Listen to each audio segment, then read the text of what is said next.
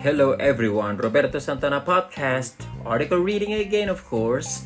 Title now is Sounds That Make You Angry. What is misophonia? The sound of people eating food, clicking a pen, or even breathing loudly can be annoying for many of us. But for people who have misophonia, these sounds are more than just annoying.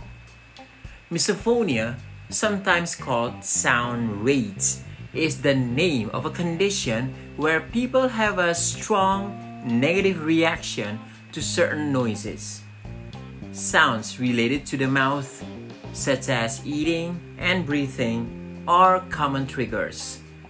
Repetitive noises like hearing somebody click a pen can also cause a reaction. These trigger noises make people with misophonia feel unusually angry, anxious, or upset. It's been found that misophonia sufferers have a physical reaction when they hear their trigger noises, including sweating and their heart rate becoming faster. Some have such a strong reaction to certain sounds that they may have to leave the room. Dr. Jane Gregory from the Uni- University of Oxford is a misophonia researcher and also has misophonia herself.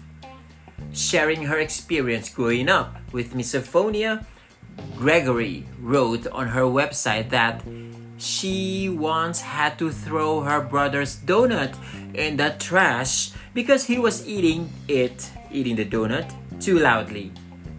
Gregory says misophonia can have a negative impact on people's daily lives.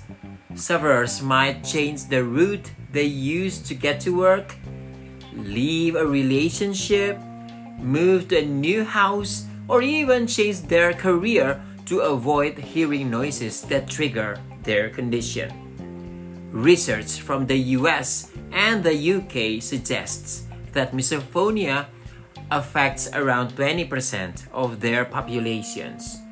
However, research into the condition is new, and many people who have misophonia may not even know about it. Thank you so much for listening, everyone. I'll see you again later, okay? Bye bye.